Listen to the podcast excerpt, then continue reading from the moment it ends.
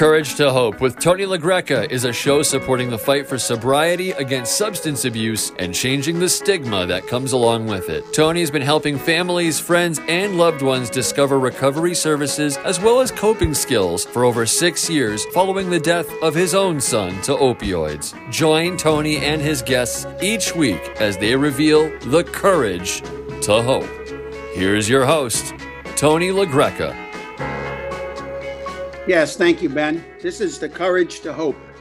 And tonight's guest is Robyn Houston Bean, who's got a very good story. And she actually runs a foundation called the Sun Will Rise Foundation. And I'm very anxious to talk to Robyn because uh, I've heard a lot about her and I never got a chance to meet her until tonight. So I'm looking forward to it. Hello, Robyn. Hi, Tony. Thanks for having me. Oh, you're very welcome. Um, Robyn, as I always like to do, is kind of go back in time and um, anybody nobody puts the on their um, high school yearbook that this is what they want to be doing. But you know due to circumstances beyond our control this is what happened. So would you mind um, elaborating a little bit on how you got into what you're doing and what what was the motivating force? Sure. So um, i have three children and my middle son nicholas was the only one who had a substance use issue. And um, we didn't really know much about it at that time at the beginning because I thought he just smoked pot like many other kids. Some of the kids in the neighborhood would drink, some would smoke pot.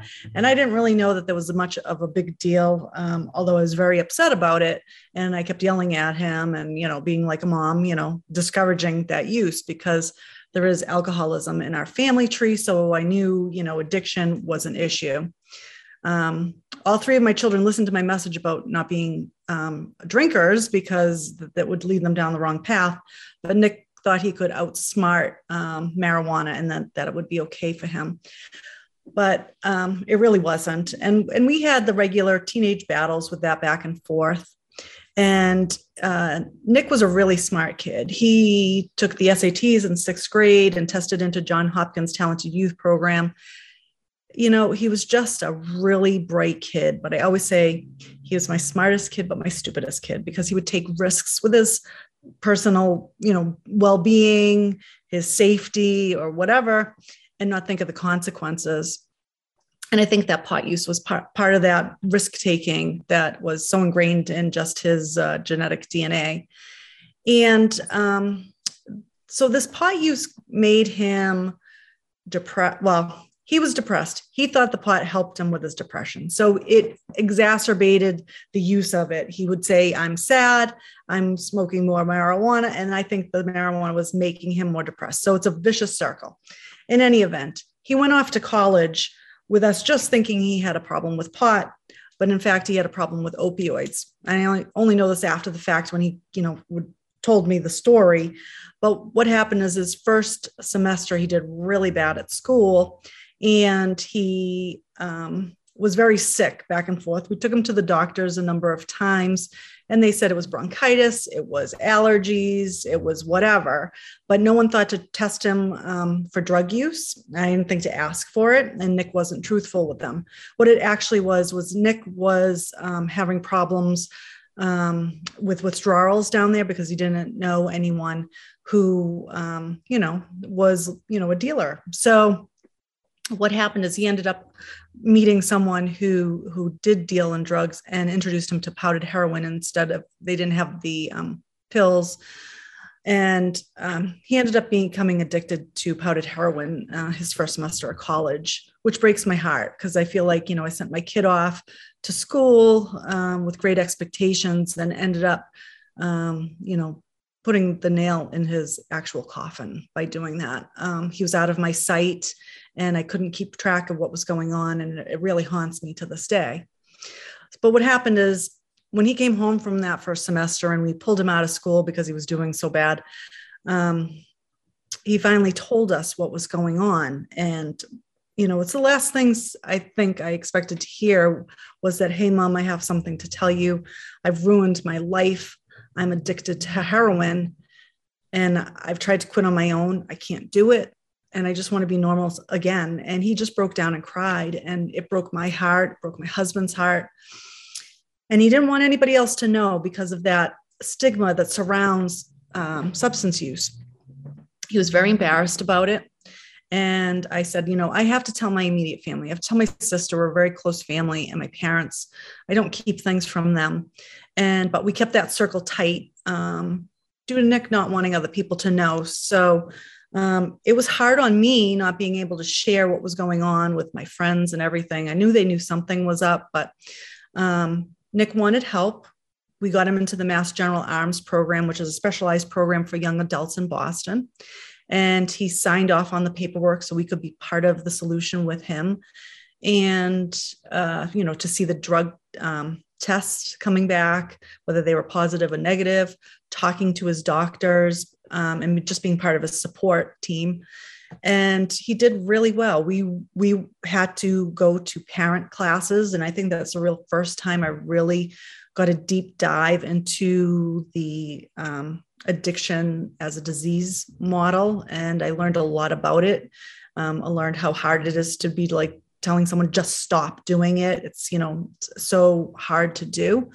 And uh, Nick went on. Um, uh, they put him on Suboxone with the goal of weaning him down uh, to eventually getting him off of that.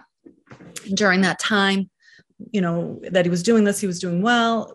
Uh, you know we said you know you need to do something else besides the college path. What what do you want to do with your life and he said he wanted to be an emt with the hope some someday becoming a paramedic and um, you know firefighter along those lines. So he, he did. He went to his intensive outpatient um, with mass general and he went to ems classes and he did become an emt and we were so proud of him. He was so proud of himself as well.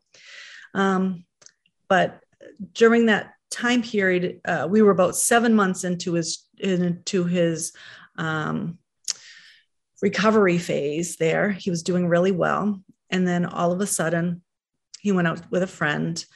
And I'll use friends like this because it wasn't someone and I really knew, but it was someone from his um, past, his drug using past.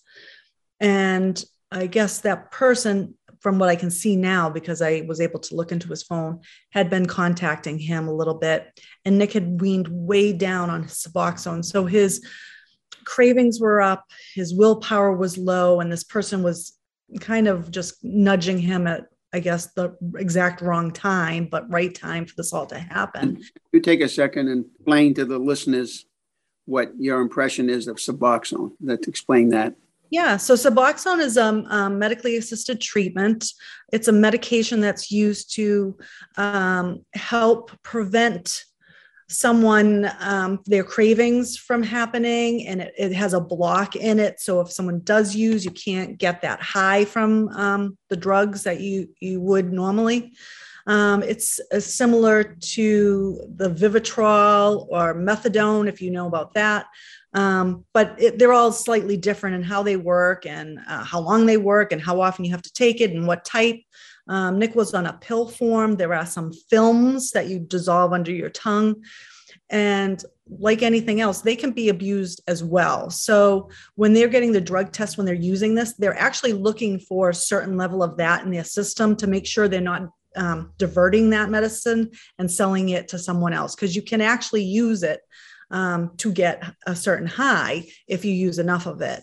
Um, but it is like methadone, they, they are intended to be a step down and eventually off of it um, to then be able to, you know, lessen those cravings and then be able to go on without having to use medicine. You get but, a prescription for Suboxone. Now, other words, yeah. does he control it? Because I know in methadone, they have to show up every morning and get a little thimble and they yeah. and they drink for the day, you know, and that's until the next day. They do it seven days a week, and you can do it. So, uh, right, there is a it's a prescription that you get. There's only um, a certain number of doctors that are allowed to prescribe it many less than are allowed to prescribe opioids, which is makes no sense at all, right? You should have the same amount of people that can um, prescribe both. Um, but it does, it is, I I feel like a more modern way of doing it. Instead of having you tied to having to go someplace seven days a week, um, you use it um, you know, at home and you get your refill prescription depending on how your doctor's prescription is. Some people only are able to get their prescription every week or sometimes a month. I don't think I don't know anybody that gets uh, their prescription longer than a month. And a lot of times too, it's because it's a um, a lowering dose, so that prescription changes often. Um, the Vivitrol is a once a month uh, sh- shot that people get but sim- similar situations. It's supposed to last 30 days, but rumor has it it only lasts about 26 or 27 or for some people. Correct. Some people, yeah. It, and then they get the, the urge pretty heavy in those last three or four days and can be a problem. Yeah, and I think the the good thing about the Suboxone when um, Nick was getting it, it was tied to him getting um, therapeutic help uh, from uh, you had to see a therapist at the same time that you were doing it. So it was like you couldn't just take it and that was it. It was you had to do some um, therapy to find out why were you using in the first place and try to work some things through which i you, i don't believe you have to do with the methadone or the vivitrol. Oh the methadone it's the showing up every morning is the big thing and and it's supposed to you're supposed to be wean down from it, and then once a month have a blood test and a urine test to see how much is in your body. Yeah. Okay, so now we back. He's now he's EMT, so he gave up on the college idea. Right. Yeah. So he became an EMT and he really liked it. I mean, it was like um, during the seven month period, I hadn't realized how much uh, Nick had been missing. Um, he was back to being his goofy, funny self. He was voted like the most memorable in his high school class. And then he kind of had been like this dreary, sad person when he was using. And now here he is, you know, off of the drugs and being back to being like the life of the family, the, you know, fun loving guy. And he really took to being um, an EMT. He liked helping the people. I do think that maybe it was too soon that um, some sometimes people talk about these get well jobs a less pressure job maybe would have been good for him for some period of time but i don't think he would have wanted to do that. Um, i just think sometimes the pressure of seeing people overdosing the needle the parana- paraphernalia at the scene um, and just triggering things hard things to see. You know he he uh, came to a scene where, where there was a person who had died by suicide. It was a hanging. It was traumatic. He talked to me about it. And I don't know if all that was just too much for him, but um, at, at the time he was doing it, he seemed to enjoy it. So I'm, I'm glad that he got to do um, something that he felt really successful at. That's and, good. Yeah. And then, um, so that that night uh, really it, it haunts me that i you know you wish that you had, you know, a mom's intuition that something was wrong, that something had gone off kilter a little bit. But I, you know, I didn't pick up on anything. My daughter actually said, um, you know, she questioned where Nick was that evening. And I said, he's fine. He's out with a friend. They went to the movies and he said he'll be home soon. And, and I said, why? And she's like, I just, I, I don't have a good feeling. And I wish I had listened to her further, but um, I texted him and he said he would be right home, and he was. And um, so he came in and he put his head right in the refrigerator, like you know, hungry teenage young adult boys do. And well, he was he was twenty, and um, to get something to eat. And I, I just kind of put his my hands on his face and made him look at me because she had said that. And I said, "Are you okay?" And he said, "Yeah, I'm fine. I'm just getting something to eat and I'm going up to bed. I have to be up for a really early shift." And I said, okay. And he's like, why? I'm like, I don't know. I love you. I just want you to be okay. He said, I love you too, mom. And off he went up to his room. And that was the last time I saw Nick alive. Um, he apparently had uh, purchased drugs with the, the kid he was with and uh, had used up in his bedroom after he went to sleep.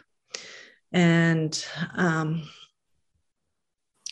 yeah, you know, that morning when um, I found him, it, that scene will never leave my memory. Um, it's traumatic to think about. Um, I can hear my guttural, you know, noise I made when I saw him. It was the last thing I, I was thinking of because he was doing really well. but I screamed, and we had Narcan back then because this was in 2015. The Narcan was the old fashioned one that you had to put together. And, yeah. and now, now they have the nasal one step, which is amazing. But um, my hands didn't want to move correctly. I felt like I was like trying to do it through mud. Like it was just so hard to do. And, you know, I was screaming to call 911. Am I calling my husband? And I tried to do CPR. I could just tell by looking at him that it was too late. But Braintree Fire and EMS and uh, police came up and they worked on him and brought him to the hospital. And um, we followed along, but as soon as we got there, we they put us in that you know private room, and I knew right then. I said, "This they don't put you there unless they're going to tell you something bad." So they came out and said um, there was no brain activity, no cardiac activity, and Nick was dead.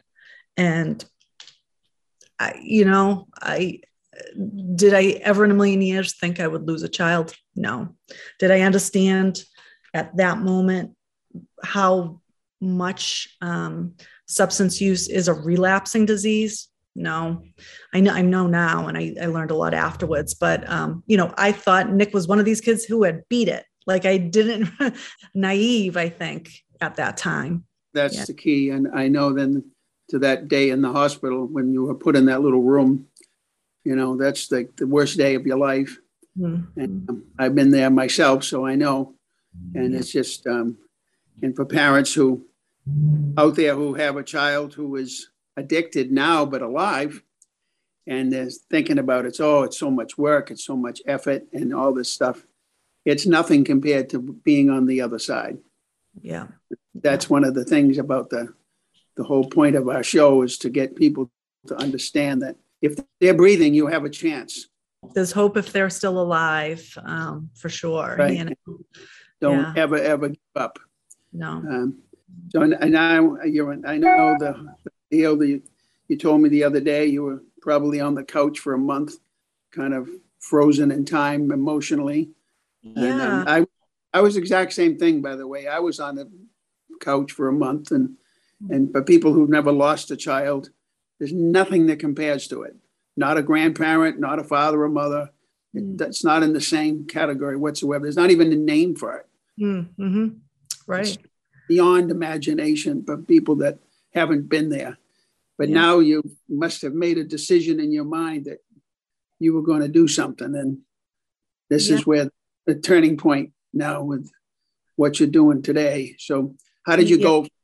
Can't get off the couch to um, to I'm going to do something.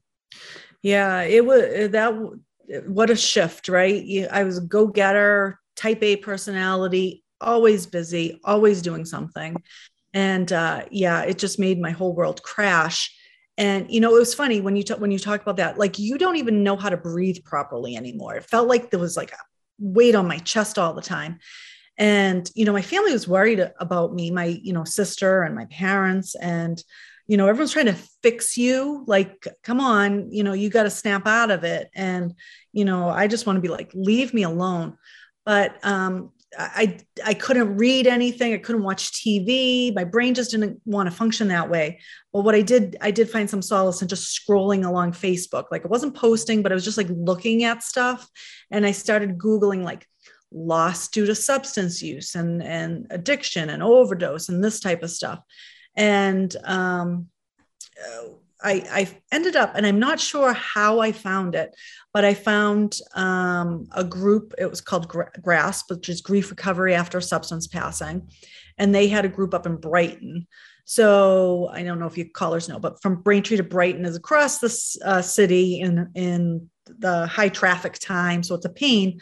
But my sister convinced me to go to it, and I'm so glad she did because it was really a, a turning point um because i could i i see people that are still on their couches months and months and months and years later and i don't know if i if i hadn't made that move um, I might still be there. Like I'm, I, it scares me to think about. But um, I walked into that room as nervous as anything, not even really being able to form a sentence because I was just wanting to cry. And um, the facilitator there, Rhonda Lottie, who I consider a, a mentor and a friend, was amazing. And um, she had lost her daughter um, a couple years prior, and it, when I walk into that room, I say I walked in and I found my tribe of people. The people, like I wasn't saying much, but they were all talking about the weird things that I was thinking that, like, people who weren't grievers would think I was crazy for thinking about and um, saying things that really clicked with me. And I knew I knew this was the right place for me to be. And I went for a number of months and I was just like, this is so hard to get to. And sometimes I'd be late. And I said, we well, you know we need something here on the South Shore. And I had Googled and I hadn't found anything. So Rhonda uh, had encouraged me. She said, you know, you could do this. You you have a compassionate heart. Um, I think you would be a good facilitator. And she, you know, taught me some things, gave me some books to read, and really just encouraged me to do it. There was a whole bunch of little things that clicked into place. Me meeting someone who worked at the Braintree Town Hall, who had a child who was um, uh, in active addiction. Um, she befriended me and and then she was like well you could have your group here at the town hall and all these things clicked and so i ended up starting a group support group here in braintree and just word of mouth. We had you know eight people at the first group 18 at the next one 24 at the next you know it just grew really fast. And i was like yep i guess we were on to something. There was the need the need. How did people know about you? How did that how so, did you grow so fast? Yeah so basically all i did was i put some stuff on um, social media just from my own page itself. I asked people to share it I had a friend who worked um, in, well, still works in the police department. I told them to let people know about it. And uh, the town hall also shared some information about it and that word of mouth grew really fast and then once that happened i started trying to advertise it once we got another group going in a more organized fashion so i reached out to local funeral homes because they're the first people you know a lot of times that are getting these families who are really grieving and the, they don't know where to go so here's I made up little business cards with our info on it. Here you go. Um, the town of Weymouth, I met um, a police officer there and they said you know what we're going to do? We're going to mail your card out whenever there is an overdose loss um, in the town. So those people were finding us. Uh, it was just a lot of you know word of mouth and then social media and then local community all got together because they knew the need was there. During that time i had started to belong to different groups that were um, in the prevention field because part of this was like okay my my fire in my belly is helping people grieve not be alone but let's stop getting new members. Like I, how can i do that? So i kind of went off on two different paths and started like meeting everyone i could who had some voice politicians and um, prevention advocacy type of stuff and so then, then I became someone in my wider community that was well known. So everybody knew about our group. And so there was a lot of recommendations to people. Well, I was going to say you, you, you're doing this now and you technically haven't had any professional training as a, as a bereavement facilitator. You, you've, you've trained yourself by watching, watching the woman over in, in Brighton. And for those who don't live in this area of Massachusetts, going from Braintree to, to Brighton is a nightmare. There's no highway to get there, mm. and you mm. got to do it at the worst time of the day. So, yeah. um, how long were the sessions? And that I'll give you a two part question. How long were your sessions in your group, and how did you did you when did you start checking people out before you let them come into the group? You know, you you mm. must have kind of interviewed them ahead of time because I I ran a GRASP group and I didn't. There was no interview process, and I was getting all kinds of people who, some were definitely not ready. Some had lost their child two weeks ago or four weeks ago, and they were just not. Some and they just just can't do it, and then there's others that, you know. Then you get some that dominate the entire session, mm-hmm. that do all the talking, and they, and they, you know, you can't can't stop them, you know, because they and I understand they want to just let it all out. You know, I, I, you know, I know exactly where they're coming from, but you have to have some kind of techniques where you say to them, you know, uh, that's very nice, Mary, but we'd like to go around the room and do check in with everybody first, and then we'll get back to what your issues are, kind of thing. And and I take it you you self taught yourself. Well, yeah. Orig- originally, I looked and read some books about facilitation and best practices. And I took my um, cue from Rhonda, and uh, then along the line, and my timeline gets skewed because, and I think part of that is, and I don't know if you have it, is my grief memory brain sometimes blocks me from having perfect timelines for things. But along the way, I um, became involved with Franklin Cook, who is a professional grief facilitator. Like that's his job. He worked for TAPS for a number of years, and that they provide grief support for um, uh, families who uh, have lost someone in the um, armed forces. So um, he. It's a weird long story, but we connected and a number of other facilitators co- connected with him in Massachusetts and he started to hold some facilitation training because I was telling him when he was interviewing me about what was needed, I said, I would love to provide more support to the community, but I am only one person. I can only do so many groups because I run a business and I have other, you know, I have a family, I have other commitments that I have to do. I would do one every night of the week if I could. Emotionally, you can't do that. And um, just, it just didn't fit. So, how do we train more facilitators so we can get this out there to the rest of the communities in Massachusetts. And so he started to do some trainings, and those were very well received.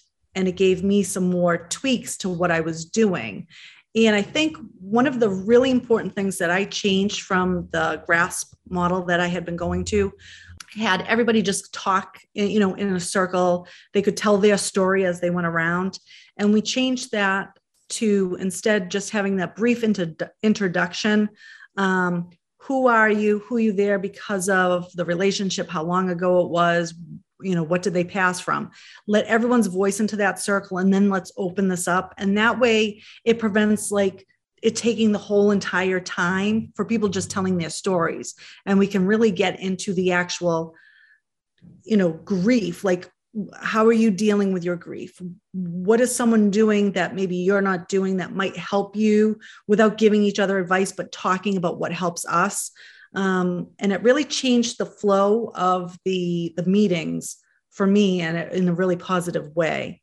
And it also gave me some um, those trainings gave me some uh, abilities to deal with more difficult members because you hate to think that in a grief group there's difficult members but there there are there can be. People who think they know everything or people who won't stop talking or people who you know bring up political things that don't belong there or you know they they're just going way off on a tangent or or butting heads with another person.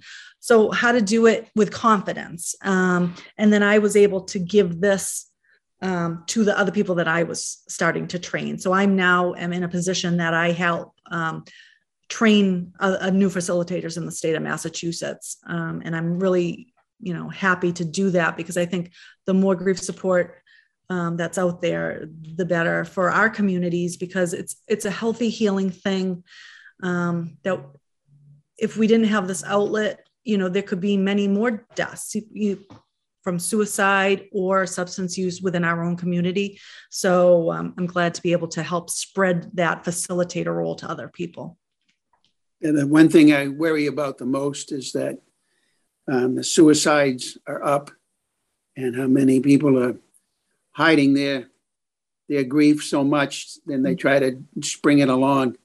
You know, and you, you really can't talk to a uh, even a relative, a cousin or a brother or somebody. They that's not in your shoes because they they think you should get over it and move on and that sort of thing. And it, it doesn't work that way. Right. It stays with you for the rest of your life. You just have to learn to live with it a little bit, bit differently. Um, and that kind of brings me to um, something I was thinking about. In Massachusetts alone, in the past two, three years, we've been averaging 2,000 overdose deaths a year. Mm-hmm. And so that and this says, say, in two years, you're looking at 4,000.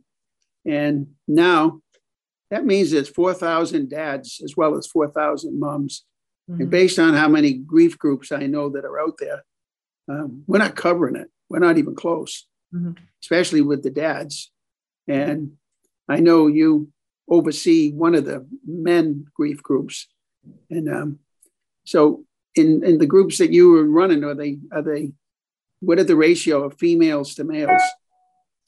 Yeah, it's definitely uh, out of all the groups we run, it's it's majority female and majority moms. So we're open to anyone 18 and over who's lost someone due to substance use. That can be grandparents, aunts, uncles, cousins, you know, siblings, significant others, or just peers that have lost someone. Um, but it's the moms who show up the most. I do have the spattering of, of dads. I'm glad we have the private uh, fathers um, or men's group, I should say, um, for men, because I, I think it gives them that opportunity where they might not feel comfortable in a mixed group to show their emotions. You know, we as a uh, society put that you know constraint on a guy you've got to be strong you've got to be tough and it might be hard for them to to do that without being in a, a you know exclusive group but um you know i have so we have an, an email um, that we send out every sunday and i have about 780 people on that list. But when i when you talk about those numbers like there's so many people that don't get that list that don't know about us and don't have uh, the access to, to go to these groups. I don't know how we get the word out more than we're doing but i, I will continue to do that. And we you know, the other thing i have to remember too is you know i'd love to have everybody at a group but it's a group's not right for everybody. My my husband is a perfect example. He can't believe the stuff that I do. Why do you want to talk about this all the time? Doesn't it make you sadder? Isn't it hurting you? Da da da da da. And I'm like, no, this actually my me talking about Nick a lot, it it helps me in my grief. For him, he's the opposite. He'd rather not talk about it. He'd rather handle his grief in his own way.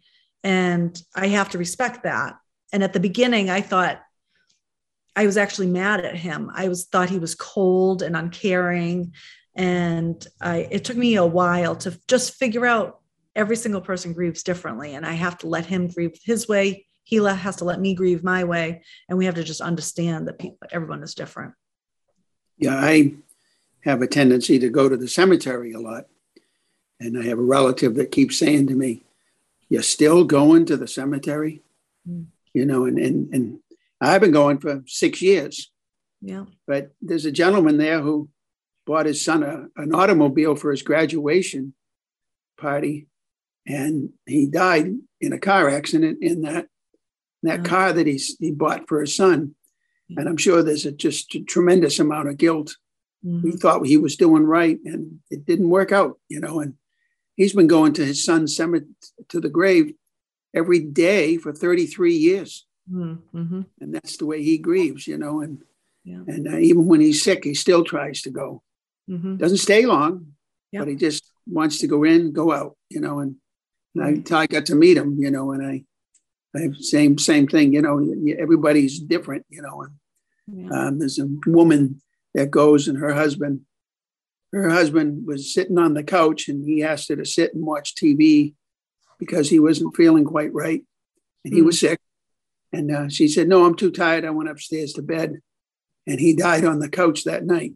Mm. You know, so she's living with this guilt thing. Why didn't I stay? You know, just because I was a little tired, what did I do? And that's a lot of people have all these different things that have gone on. And I know another woman from my GRASP group that her daughter shoveled the driveway and she gave him, she gave her $40. Mm. She never left the house, but she was able to make a phone call, and her supplier came up and handed her the stuff through the window, and she mother didn't even know it. Right. So you know, and now she feels guilty about you know, and that uh, you know everything is different. You know, so everybody grieves a different way. And you said your pains in your stomach. I, I saw this guy who who lost two two family relatives in the World Trade Center. Mm. And he said the first year, everywhere he went, it was like this giant boulder on his back. Mm-hmm. Everything, everything he did, you know. And then he said, It's been 10 years. And he said, The boulder's still there, but my back's a little stronger. Mm-hmm. So, and that's how different people deal, you know. Yeah. Um, your name of your foundation is the Sun Will Rise Foundation. How did you come up with that name?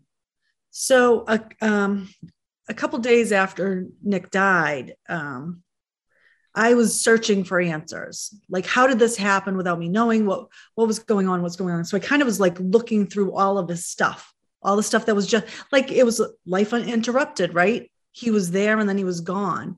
And I happened to pick up this notebook that I knew was his, like he called it his recovery notebook. He was supposed to do his homework and things like that in it for his IOP and stuff like that. And on the front side, the inside cover was a little thing and it just said, please be happy, the sun will rise. And it was a little sun that was drawn. And um, I actually, I have it as a tattoo. I, will stand up if you can see it. So that's like a copy, exact copy of his writing. So please be happy, the sun will rise. And then it says Nick. That's a tattoo. Yeah. And, and I mean, for, for people who are listening, obviously on the radio, um, she has this tattoo that's on her forearm that's about six to eight inches, is my, my best guess.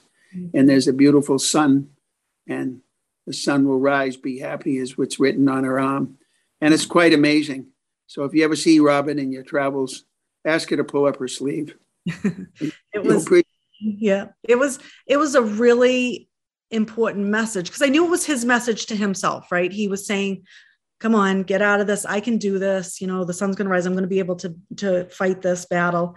Um, he didn't, but I found it afterwards. So I'm continuing that battle for him. And I couldn't think of a better name for a grief group. You know, the sun is going to rise. We, you know, whether we can handle it or not the next day, it's going to be here. So how can we do it? How can we do it together? What, you know, what, what can we do to help each other through that next day. And um, it, it, it, I'm really happy. You know, I, I pulled that from there and and it's my man- mantra that I live with, you know, I'll, and I'll rub it, you know, when I'm feeling a little sad and, and I'll feel like, okay, you know, when I feel overwhelmed and I can't do this anymore. And um, I don't want to go on, you know, you still have those bursts that you can't believe he's gone. And I just rub my arm and I'm like, yep, yeah, come on, tomorrow will be another day and we'll try it again. You know, if I'm not doing great today, we'll do it again. So I like that a lot. Yeah. yeah. So how many groups do you have now? So we have 13 monthly groups. Um, they range in a variety of Zoom groups, which we went to uh, due to COVID, which was actually a wonderful thing because instead of just our direct you know little communities that we were having these groups and now we can reach anybody. And we have people from all over the country people from canada. Uh, we got england and turkey as a couple signups too. So um, so anybody can do that 18 and over. And then we have specialized groups. So we have the men's group that we've discussed. We have a group for multiple loss because sadly we have a lot of people in our groups that have now lost a second child to this or a third. Um, then we have a grandparents raising grandchildren. They're a specialized group um, because they meet, uh, they have uh, from the state, there's a lot of grandparents raising grandchildren just in general, but not dealing with grief itself due to substance use. So we thought that would be a nice little subset of people to reach. And um, then uh, we're going to have a significant other or partner loss group that will be starting probably next month. And then, in addition to those, we have a few in person ones meeting in Massachusetts, in Quincy, Weymouth, um, Bridgewater starting next month, and Charlestown meets a couple times a month. So it's a, it's a real variety of if you want to do in person or Zoom, specialty group or regular group, or a combination of any of them. Because once you're signed up for us, uh, you can sign up on our website, thesunwillrise.org. There's a pre registration there. And it, I just take some information. It's a, like a pre screen, Tony. So, you know, we make sure you're coming, you know, uh, to the right place. Uh, I find out how, you know, how long it's been. I have a little conversation with you and um, once you're in that system, you're added to our email. You'll get our Sunday night email where I try to just put so people don't get too much information. It's just the meetings coming up for this fall next week for from the Sunday, and any other events that are coming up. Like we're having a um, one of the mums walks up um, a, a, little mountain. It's Big Blue in, in Milton, And she said, you know, I started walking up there and I was like, where is my son? Where did he go? So she yells his, she walks to the top and she yells out his name three times. And she said, I think it'd be great if we all did it together. So we've made a little event that anybody local can come. So that's on the 22nd of May and walk up that hill. And we're all going to shout uh, out our loved one's name. So I think it'll be a nice bonding thing outside of a regular group. But we do little events like that as well. So, um, but they're all all that stuff is on our um, Facebook page and our website. And we keep that the Facebook page private, just like in our group. You know, we want it there just for the people who have lost someone, um, not for the general public, because you do say things that you know people might judge you about or think you're crazy about. Like, say that guy going to the cemetery for 33 years. Like, I think that's totally normal. What a great way to deal with your grief but someone outside would be like what's wrong with him? Right? So we want to keep that closed group closed so there is um, a safe space. And i think that's a really important thing about grief support is is making sure people feel safe. So in the men's group i know we have uh, we have the there's at least five states represented. So how does somebody in appleton wisconsin and cadillac michigan get into the local group? I, I found that um, how do they how do they reach out? Where where is the that information out there that that yeah. they would be able to find you? So what has happened is uh, much like this. I've I've I've been found by other people to just talk about the grief support, and I think that's spread. Do you know what I mean? Like, so someone saw our YouTube, or someone saw an article about me or our group, or you know something about Dave talking about the group, and, and it just kind of spreads. Um, social media does a lot of that. I I do do some social media advertising, so I'll target you know men for the men's group or you know grandparents for the grandparents group, and, and maybe people share that. But um, it's it's wonderful that it's happened because what we hear from a lot of those people that are joining us from uh, different states is they have nothing. Where we have, uh, surprisingly for our small state, we have a lot of facilitators and a lot of available groups beyond the sun will rise um, for people to access. So I'm really happy. No idea how they get there most of the time, but happy that they join us. Okay, so so what is the direct way right now if somebody's listening and they want to tell somebody about you or they want to get involved with the sun will rise? What do they do? I think the easiest way is go to our um, website, thesunwillrise.org there's a number of different pages there. There's a page to contact me, there's a page to um, pre register for meetings. There's the monthly meeting page where it lists every meeting and every event we have coming up. There's general grief information, there's resource information. So, in case you know you haven't lost someone, but you have someone struggling, you know, we have those links there to help a person. Um, so that's the easiest way anyone can always call me. It, my voicemail fills up a lot because I do get a lot of phone calls and I try to get them down. Uh, email is a good way as well. So my name, Robyn with a Y, R O B Y N, at thesunwillrise.org. I can always email me and I promise I will email you back within four days. Um, it is it has taken on a life of its own. At some point, I'm going to have to hire a secretary to help us keep up with the number of inquiries we get. But um, I'll work, you know, until late at night um, to deal with people who are grieving. And now I have some other tools in my toolbox because of um, Franklin Cook and SADD, who brought that training to us. They've also now created some one-on-one support for people.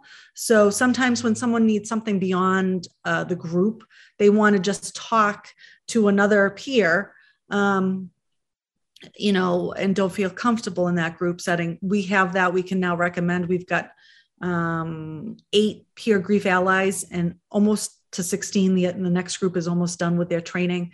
But that's something that people can also ask for. It's only if you live in Massachusetts, though.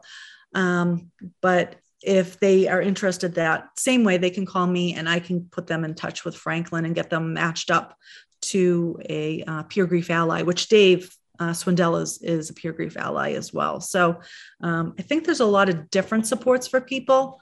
Um, and people can always come to our groups too and not say a word. You are welcome just to listen in and we will encourage you to you know do you did you want to speak or whatever? But um, people can just be there to be within the companionship of other grieving people and i think that sometimes helps. In the very beginning in dave's group we light a candle for the person we're there representing. Is that a procedure that's done in all the groups? So in the Sun Will Rise groups we have a consistent um, we have a consistent opening and guidelines. I think guidelines are important so everyone understands what's expected in the group. And then um, I do do a candle lighting, but our my facilitators are allowed to do something that is special to them. Some type, sometimes um, I know one of them takes a vase with um, a, an empty vase, and as the people introduce themselves, they add a flower for each person. So we do some type of ceremony at the beginning. Then the chunk of the meeting is the discussion, you know, our peer grief back and forth, whatever we want to talk about. And then we always end with a closing and, you know, either unlighting the candles. Some do a poem. Um, some do like a quick go around with, you know, just a couple closing words on how they're feeling. Um, but we try to keep the structure the same. So if you go to a Sun Will Rise group, you know what to expect. Okay. Now at the end of the group, can you remember this the the ending statement that is you? No, I can't. I can't. I can't. Um, okay. well, I, I, I, I could just say a little bit so people understand that, yeah. that the whole point of it is whatever you hear there, you keep there, yeah. and try not to take, you know, everybody else's problems home with you, or right. at the end of the day with you. So it's like uh, that. It's it's easier said than done. Yeah, uh, I'll tell you that. Yeah. Um, and we say it's a reminder to let you know that you're not alone. So even if you're leaving the place you're still when you're not alone you can still reach out in between the meetings and stuff too so. Yeah i mean i've known dave swindell for close to two years now. And i feel like i have a bonding friendship even though i've never met him in person. Yeah. You know we have a, He's quite a guy. He really is yeah. He, he is. And franklin is too. Franklin's a little different. Yeah but he's he does his thing in his own way um, the next thing I wanted to talk about was on International Overdose Awareness Day, which is usually August 31st. Mm-hmm. Uh, you do an event in it's in Braintree, right? Yes, yeah. You elaborate on that event and and uh, explaining to people International Overdose Awareness Day is is a worldwide day mm-hmm. that we try to make everybody across the world familiar or aware of of this um, and some people like to call it overdose awareness, and other people are now causing it, calling it like fentanyl poisoning. So mm. you could call it a couple different things now. But um, and my my jury's still out on what we want to do. Yeah, well, I, I go back to the person who started it. So you know, as a a purist to her who started it in Australia. I think I'll continue to call it International Overdose Awareness Day. I mean, she yeah. she really made it a, a real big thing. So, uh, you know, a lot of our communities do vigils that night um, or walks and things like that. And I wanted to do something on a smaller scale, a little intimate. And um, so we decided to uh, do a butterfly release. Um, so it's like 10 o'clock in the morning. We have, you know, a, a, person who has lost someone is our speaker. So we remember why in, we're there, what this is about. Um, I do let the politicians speak at this one a little bit so that they're, I bring them there because I need them to hear that story of whoever we choose. I think it's important not to be lost on that. And I don't let them be the center of attention, but it's important for them to be there. And then um, the, the butterflies are live butterflies. They come shipped in these little flat packets, and I keep them on a cold, you got to keep them cold until like right before but then we have little printed envelopes that they're in and it says something different each year but like it'll be like we'll never forget you or whatever. And then you know i'll read a poem um, and then we all open up the envelope and the butterflies fly away and they'll they'll linger for a little while. They'll land on your shoulder or whatever. And it's a really emotional beautiful um, scene um, and it's something different you know um, another one of our communities a little farther down Scituate does a beautiful sunrise you know, morning thing, you know, first thing in the morning. So there's something like in the morning, in our early, early morning, our later morning, and then later in the day, and then evening. So International Overdose Day has become like a full day thing. So you anybody around here can choose what they want to go to and take part in. Yeah, and one of the bigger events that I've been going to for years now um, is the Brockton Vigil at Brockton High School. It was actually at Massasoit when I first started going, and now it's at Brockton High School. And I'm not sure where it'll be this year, but it's it's in the evening hour, and mm-hmm. and um, the Courage to Hope show kind of came out of that event. Mm-hmm. That's how we started this program. This is where I got the idea from. Yeah. And the the one thing that we have is a slideshow, and when I was there seven years ago in the slideshow, there were 26 pictures yeah. of people in the area who have died from a substance abuse overdose. And this year there were 396 pictures. Yeah. And I and I usually and I read off every name mm-hmm. on the, the, radio, and it's like I couldn't believe there were 396. How yeah. much it's grown in the six years because we went two years without having without having a session because of COVID. Right. So, yeah. And those are only uh, in the bucket too for the names that should be read. You know. Oh yeah, there's a lot of people that never send a picture in, and the mm-hmm. child's not represented. You know. Um, so in October, there's a, um, a, a, an event called the Finding Hope and Grief Conference. Yes. Um, to elaborate for people, and I know it's on, I think, October 21st and 22nd. Uh, 22nd, 23rd. 22nd. Oh, close, yep. not bad. yeah. Yeah. So it's going, it's specific for lost due to substance use. So we would think we're the first group to do this. Um, and it's going to be two days of workshops. Um, they don't have everything set yet, but if you go to uh, sadod.org, there is a little link that you can click so that as soon as the information gets released, um, you will be notified and you can sign up for tickets. There's only 215 tickets because this is our first conference. So we were starting off, you know, fairly small. Um, so, uh, but I believe from the initial interest that will probably sell out. Um, I'm going to be doing one of the workshops. Um, and uh, if you know David Kessler, who um, is a pretty big name person in the grief world, who has also yeah. lost a son due to substance use, he's going to be um, speaking there. He's going to be live uh, zooming in because he has a, a, conflict with the date, but he is going to be live talking to us and taking questions from everybody in the audience. Um, I'm in charge of the Remembrance Committee. So I'm going to be having um, a candlelight uh, vigil part of it. And then I also um, am doing a glow stick ceremony, which, if anyone's been to our Beanstalk Music Festival and, and Braintree Vigil, that's a, a major part of it. And it's a really moving, different type of um, remembrance event.